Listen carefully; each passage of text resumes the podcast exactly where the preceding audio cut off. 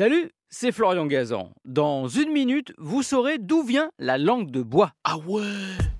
Ouais, spécialité de nos femmes et hommes politiques quand ils veulent noyer le poisson ou se sortir d'une question piège en enfilant les banalités. Bon, ils en ont pas le monopole, hein. On a déjà tous utilisé cet oxymore, car c'en est un, une langue par définition est souple alors que le bois, lui, est rigide. Mais avant d'arriver en France, elle est née cette expression en Russie. Ah ouais ? Ouais, elle prend sa source dans l'Empire tsariste, mais a vraiment pris tout son sens avec l'avènement de l'U R S S. Quand les soviétiques se rendaient dans les différentes administrations, il était fréquent qu'ils arrivent avec une question et repartent sans réponse. Ils étaient venus comme on leur avait parlé pour rien. Ou alors avec un langage tellement bureaucratique et incompréhensible que c'était tout comme.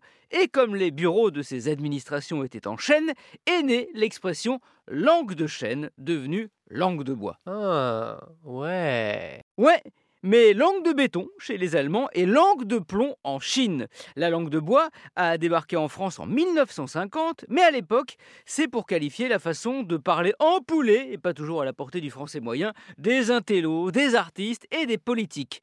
Une expression qui n'est pas qu'une expression, car la langue de bois existe vraiment. Ouais.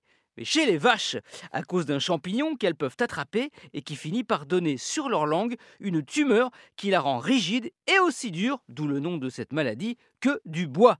Et c'est vachement plus embêtant pour elles que pour nous quand nos politiques nous débitent des banalités. Merci d'avoir écouté cet épisode de Ah ouais ? Dites-le, hein, sans langue de bois. Retrouvez tous les épisodes sur l'application R T L et sur toutes les plateformes partenaires. N'hésitez pas à nous mettre plein d'étoiles et à vous abonner. À très vite.